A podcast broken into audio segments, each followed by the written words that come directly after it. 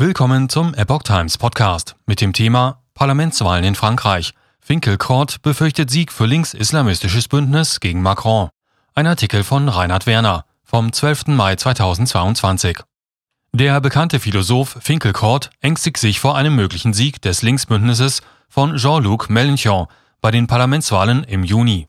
Mithilfe eines islamischen Wählerblocks könnte dieses Präsident Macron in eine sogenannte Kohabitation zwingen.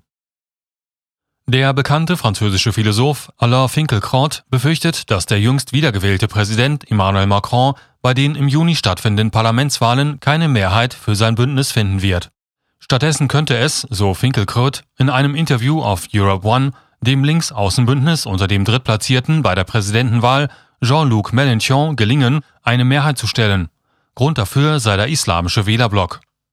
Mélenchon und seine Formation La Françoise Insoumise unbeugsames Frankreich, denen es gelungen ist, für die Parlamentswahlen ein breites Linksbündnis zu bilden, würden auf die große Erneuerung setzen, um an die Macht zu kommen. Die Wählergruppe der ethnischen Franzosen weiche einer wachsenden Bevölkerung von Afrikanern und Menschen aus dem Nahen Osten, so der Philosoph, und Mélenchon würde diese bewusst umwerben. Der linke Politiker habe bei Kundgebungen in Vierteln mit großen afrikanischen und arabischstämmigen Bevölkerungsanteil beispielsweise geäußert, ich habe keine Angst zu sagen, dass das, was Sie dort in diesen Vierteln sehen, das neue Frankreich ist. Aus Finkelkraut's Sicht bedeutet dies ein Bündnis des linken Radikalismus von La France Insoumise mit dem radikalen Islamismus. Finkelkraut befürchtet Ende des Separatismusgesetzes. Das Linksbündnis verspreche Preisstopps, die Verstaatlichung von Banken, Lohnerhöhungen, denen angeblich eine Produktivitätssteigerung folgen soll, alles unhaltbare Versprechen, so der Philosoph. Dies beunruhigt Finkelkot allerdings weniger als der Umstand, dass das gemeinsame Programm des Linksbündnis faktisch der Verzicht auf das Gesetz des Separatismus sei, sagt er. Dieses von Gegnern als paternalistisch und übergriffig kritisierte Gesetz soll nach Darstellung der Regierung Macron das Entstehen von Gegengesellschaften verhindern, in denen die Werte der Republik nicht mehr an erster Stelle stünden.